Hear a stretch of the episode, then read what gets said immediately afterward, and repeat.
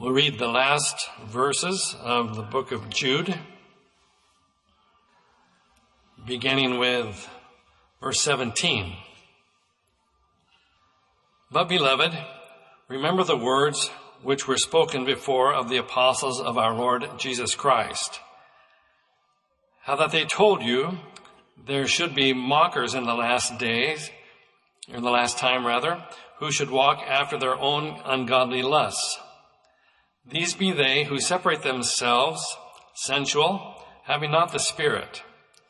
But ye, beloved, building yourselves on your most holy faith, praying in the Holy Ghost, keep yourselves in the love of God, looking for the mercy of the Lord Jesus Christ unto eternal life. And of some have compassion, making a difference, and others save with fear, pulling them out of the fire, hating even the garment spotted by the flesh. Now unto him that is able to keep you from falling, and to present you faultless before the presence of his glory with exceeding joy, to the only wise God, our Savior, be glory and majesty, dominion and power, both now and ever. Amen. We're more familiar with the first words of Jude than the last, but they're all significant. We notice to whom the book is written in verse one, to them that are sanctified, preserved, and called. We might say to those who are called, uh, consecrated, and kept, to be called, which we are all called, to serve God in a holy manner in this world that's unfriendly toward holiness. But God has called us, and we're thankful that he has. We're sanctified. He says, sanctified by God the Father. So these uh, readers were certainly, they had an understanding that, that God had separated them, whether or not they had experienced sanctification. One cannot be sure, but we can be sure that God had separated them, like some of the prophets of old, from their mother's womb to serve him. That can be said of you. You are sanctified in the sense that God considers you to be a very special individual, and he has designed that you live for him. So he's called you, he's consecrated you to that end, and to these he promised to keep or to preserve, preserve in Jesus. If we continue in the same manner that we begin, when we endeavor to serve the Lord, we will be preserved, we will be kept by, by his power. But he wrote, apparently changing the subject from what he had on his mind, because he, it occurred to him that it was needful for him to write unto them regarding contending for the faith. Now, ordinarily, contending isn't uh, always a good thing if we contend for our way. I guess if we contend in a contest, in an athletic event, that's not so bad. But he's not talking about uh, that here. He's speaking of contending for the faith that was once delivered unto the saints. Jude knew what that faith was, that uh, manner of living, if you will, more than believing, a manner of living, a, a lifestyle. Uh, Jude sought in Jesus, his brother. Jude claims that he's the brother of James, who was his brother, half-brothers of Jesus. So they did not believe, either one of them, when Jesus walked the shores of Galilee, but became believers, perhaps after his uh, crucifixion or after his uh, resurrection, and became uh, integral part of the early church. So from the beginning of the early church, they understood what it meant to serve the Lord and to live a consecrated life to him. But now, he tells them why they must contend for the faith, because certain had crept in unawares and threatened to corrupt this faith that they uh, stood for and that had been bestowed upon them to uh, pass on to the next generation. So he writes, earnestly contend for the faith once delivered unto the saints. And in verse five is the first of three reminders. They knew these things. You know these things as well. But they were reminders to illustrate the threats that could arise from within and the resulting outcome. Remember, he said certain men had crept in unawares from uh, the outside and infiltrated uh, the body of believers, if you will, and threatened to corrupt the faith. So he gives an example, uh, unbelieving Israel, who despite the miracles became murmurers and complainers, and for the most part uh, died in the wilderness as a result of that. In verse six, he illustrates the corruption that can exist within by citing the fallen angels. They were in glory, created beings, but uh, Lucifer led them astray. They followed him uh, despite their first estate. Well, what was their first estate? We don't know a lot about that first estate, but we know they were in glory. We know that God created them. So he, they had uh, the blessings of surrounding uh, God and uh, worshiping him throughout all eternity. That was the design. But uh, Lucifer stood up and said, I will be like the Most High. Yet God says, thou shalt be brought down to hell. So the outcome wasn't favorable there, uh, just like it wasn't favorable for the unbelieving uh, Israelites. Then in verse seven, we see the Sodomites, those of Sodom and Gomorrah, who normalized, promoted, just like our day, and even celebrated the unnatural use of the human body. And as a result, uh, well, they gave themselves to it, we read. And then in Romans, we read that God, as a result, gave them up to it. So we could say the outcomes were the Israelites were buried in the wilderness, angels bound in hell, and those of Sodom and Gomorrah burned with fire. By contrast, we have in the wilderness Joshua and Caleb, who were fearless. That's what it means to contend for the faith. That's what it means to fight. Uh, and and uh, be determined to hold uh, fast to what God has entrusted to you, what God has entrusted to me. Caleb and Joshua did that, though there were those within, and they were surrounded by them.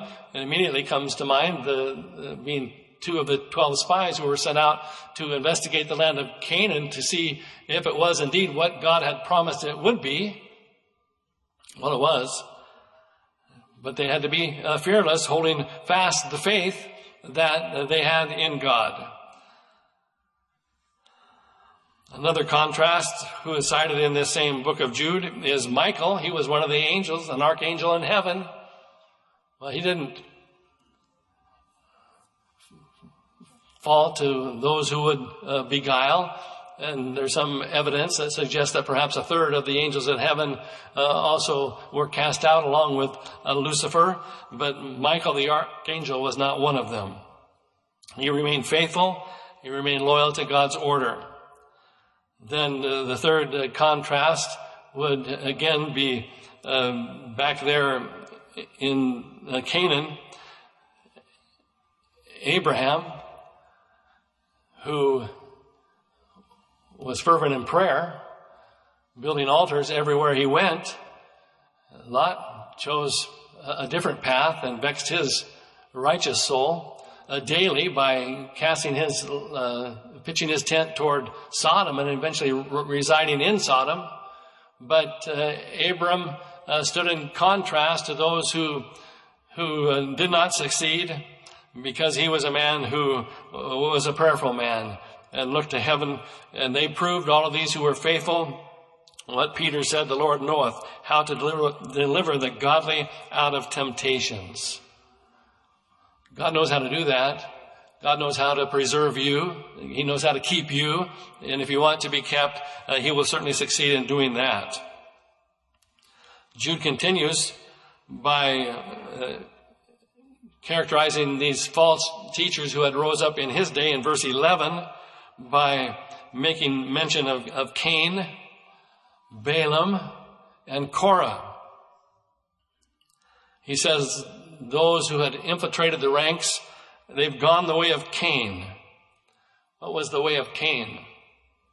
Cain was a religious man, but he was disobedient to God. He crafted his own theology, if you will, and offered an alternative to his service to God in contrast to what God demanded of him. His brother Abel brought a blood uh, sacrifice.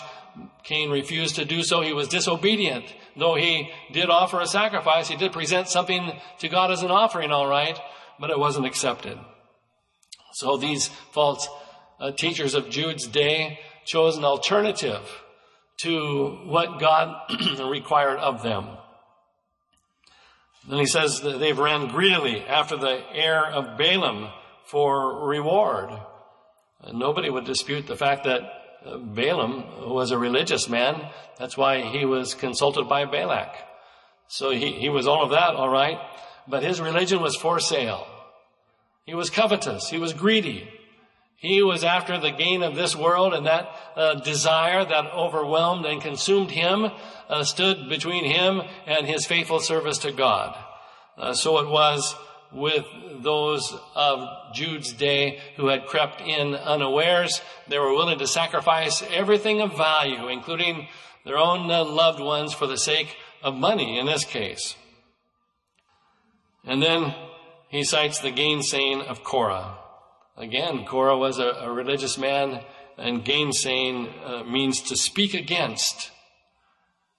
Korah spoke against Moses and uh, the leaders there as they were guided uh, through the wilderness, and he successfully uh, recruited Dathan, Abiram, and two hundred fifty uh, Levites. But again, the outcome in those, in that case, uh, wasn't good. He had rejected the authority that God imposed upon him, or we could say that God blessed him with, had he followed it, and uh, then the outcome wasn't so great. Well, it was horrible. To say it wasn't so great uh, understates uh, the disaster that he created for himself. So put another way, Cain was jealous, Balaam covetous, Korah rebellious. Cain was self-centered, Balaam was self-serving, Korah was self-promoting. They were all self-absorbed. And they might have been friendly, uh, sociable, and presented themselves in, in a manner that, well, that's why they had crept in unawares. They had beguiled, and they uh, attempted to lead astray those who initially had adhered to the faith. Verse seventeen through nineteen, verse seventeen, it says, remember, remember what you've been taught. Jude is telling his, his readers, don't be startled or surprised that the enemy would thwart every effort you make toward being faithful to him. It's going to happen. No one will coast into heaven. No one promised it would be a way of ease, with no trials, no challenges. But wait till we get to the end of the chapter. That's the good part. Well, it's all good. But with warnings, God gives accompanying promises. And that's uh, very appealing. So remember in verse seventeen, what the apostles, they knew Peter and John, but also they knew uh, Paul and James, the, the leader of the, the church in uh, Jerusalem. So remember the words that you have heard. And Paul in particular uh, declared, now uh, the Spirit speaketh expressly that in the last time some shall depart from the faith, giving who, heed to seducing spirits, doctrines of devils. What makes it seductive? Well, what made it appealing for Eve to take of the fruit of the garden when it was forbidden. It just looked good. Satan made it sound uh, beneficial. So that's what seduction is. But just like fishermen cast that bait out for uh, to the uh, fish in the stream, the fish doesn't know, if it had an awareness like this, until it has bitten into the hook, that this is not a good day. Satan still seduces. So don't be startled. This also know, uh, Paul wrote to Timothy, that in the last days perilous times shall come. And one of the perils uh, of the last days is like these illustrations in the Old uh, Testament. There will be some who have a form of godliness, but deny the power thereof.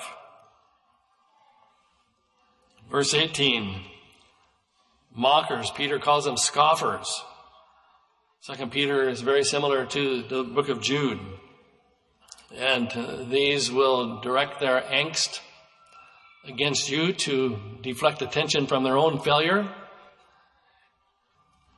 But we're not startled when that occurs. Verse nineteen, they separate themselves. They withdraw, isolate. That's never a good solution. But with warnings, Jude offers solutions to beware, verses twenty and twenty-one. And when we read these verses, we see uh, four measures that can be employed. They are build, pray, keep, and look. To build is, is to grow in one sense. It's been interesting and even humorous to see the reaction of those who particularly have come from out of town uh, to Portland and have noticed that the teens that they last, last saw uh, two years ago uh, have suddenly sprouted up uh, several inches and are almost uh, unrecognizable. Well, that's what it means to grow, and that's, that's a good thing.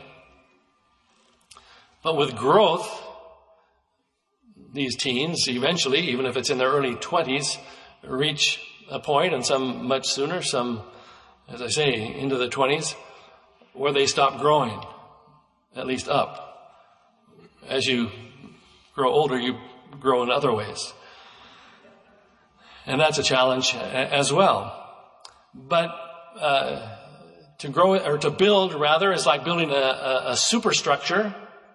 You must follow the plans, but it's unlike a superstructure in the sense that eventually that uh, superstructure is completed. Not so here. These are, uh, to build or to grow is, is continuous. You'll continue to build your spiritual framework, if you will, until the day you die.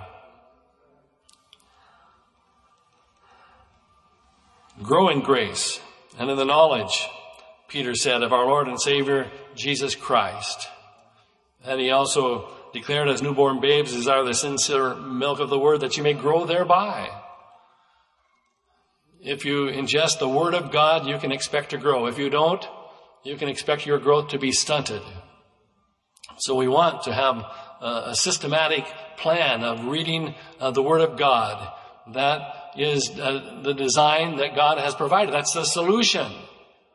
It also helps you to uh, compare or put up alongside uh, the Word of God any uh, way of life or, or any uh, thought or notion that, that comes your way. That's how you can tell if it's from the enemy of your soul or from the God of heaven.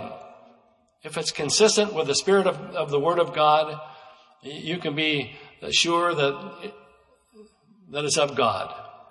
If it makes you feel uneasy, and we can't necessarily go by feeling, but uh, God does use those at times, uh, and, and if the uneasy feeling is the result of it being inconsistent to the faith that has been delivered unto you, then uh, you can be sure that it's not something you're interested in. So we build. And we pray.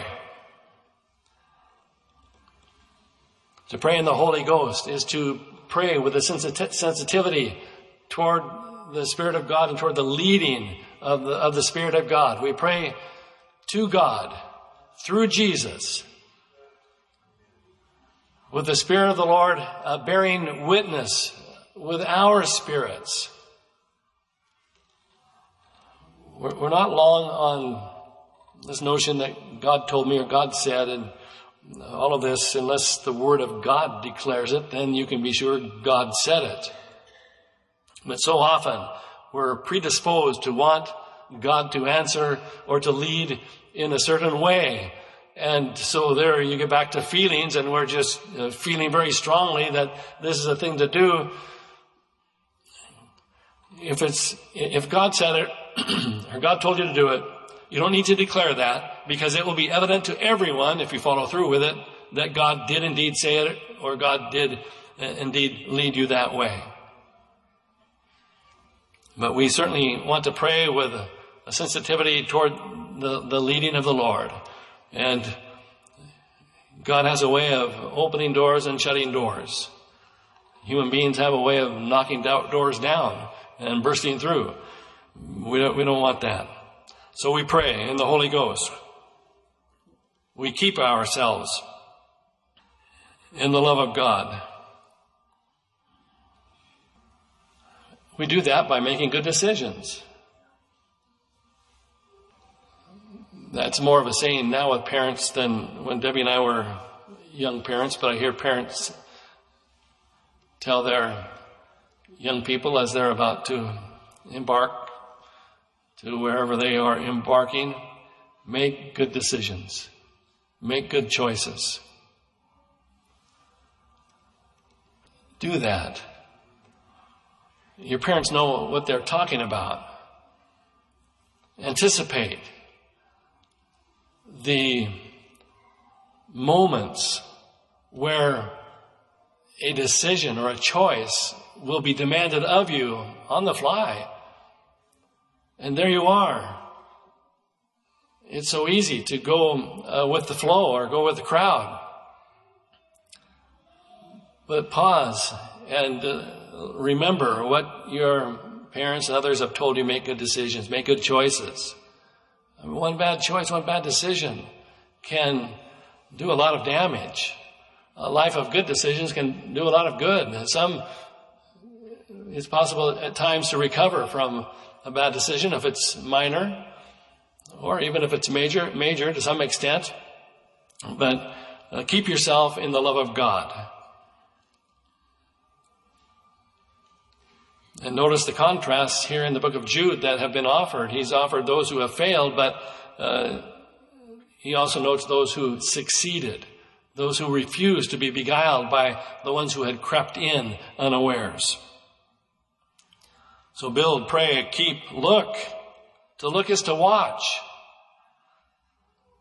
That's to always be on guard. But in this case, it is to look in expectation that the trumpet is about to sound. So have that in, in mind. Jesus spoke of that. If the good man of the house had known in which hour the thief would have come, he would have, he would have been more watchful. He would have been more careful, and employed measures to uh, prevent the damage done. Watch, therefore, he says, for in an hour that you think not, the Son of Man cometh. We were humored by a testimony some gave here in the last uh, few months that, uh, and I'm thinking I remember who it was, but in case I'm wrong, I won't uh, say that. They determined that they would think every moment, the Lord's coming, the Lord's coming, because they thought, in an unsafe condition, that if they would think the Lord's coming, the Lord's coming, in that hour, the Lord would not come. Well, the trouble is he couldn't keep thinking that nonstop. And that's no solution, even if you could. Just get saved. Just be ready. And that's a solution. So look, be watchful. Verse twenty-four. This is the outcome we wish to contend for. Now unto him that is able to keep you from falling. Earlier, Jude writes, keep yourselves. So there's certain steps you must take to keep yourself. But if you keep yourself, he will keep you from falling. That's a good thing. Now, he may not keep you from uh, taking a tumble when you're walking in the wilderness, or if you dash your foot against a stone every time. But that's not what, he was talking, what he's talking about. He's talking about the fact that he will uh, keep you in the faith that once was delivered to you. Back in the beginning, when you chose to get saved, you embraced a way of life that you heard about, you had been taught, that you had observed in others. You must contend for that. And if you uh, keep yourself, uh, God will keep you from falling and to present you faultless. Faultless is blameless. It's to step out into eternity and to be found with nothing lacking. You gave it your all. You gave it your best. You were consecrated or sanctified by God, and you consecrated yourself to be one who was and is devoted uh, to his service. Another, another word could be used is separa- separated. In Old Testament times, especially, we read about it where God separated individuals to be used in a certain manner of, of God's worship. Well, it's one thing for someone else to separate you. We, we do that in a sense it, when we do public baby uh, dedications. We consecrate those infants uh, to the Lord, which is really of no value to the infant himself or herself. It is of value to the parents who are determined to uh, bring that child up in the nurture and the admonition of the Lord. So in that sense, it benefits the, the child also, but the child is unaware they've been consecrated. But there comes a point in time where we consecrate ourselves and say, Lord, I'm, I'm going to do it. I'm going to uh, contend for this faith. I see the benefits of it. I also see the Uh, risks of uh, those who have abandoned the faith. So he's able to keep you from falling and to present you faultless before the presence of his glory with exceeding joy. There are warnings here, and it's, it's a challenge to present th- these warnings without uh, sounding however one might sound. But the promise is that we will be presented uh, to the Lord in the presence of his glory with exceeding joy. And that's the hallmark of the Christian walk. Sure, there are trials. Sure, there is adversity. Sure, there are risks. But there are risks if you don't serve the Lord. There are trials to sinners. If you've lived very long in this world in an unsafe condition, you're among those who, who know that it's not a good way. Serving the Lord is a good way. And uh, the reward or the anticipation of the end result or the outcome is exciting. It, it's very positive. And he concludes with a fourfold acknowledgement of, of praise to God, verse twenty-five, to the only wise God, our Savior. And this is how we feel today and every day. Uh, to him be glory and majesty, dominion and power, both now in this house of prayer as we drop to our knees, and ever or and forever throughout all eternity. This is a faith, a way of living, a manner of life worth contending for. It will get you to heaven. The outcome is the outcome you want. There will be a few bumps and, and uh, bruises along the way. Don't be startled by them. Serve the Lord. Cast your lot with the people of God and keep looking ahead. Don't look back. Look to the day where the trumpet will sound. Listen for it. And the Lord will present you faultless in the presence of his glory with exceeding joy. If that's not your experience now, why, you can make it your experience starting this time of prayer. God will hear your prayer. We're going to have an invitation song, and we encourage everyone in this house of prayer to kneel and look heaven's way. God will hear you.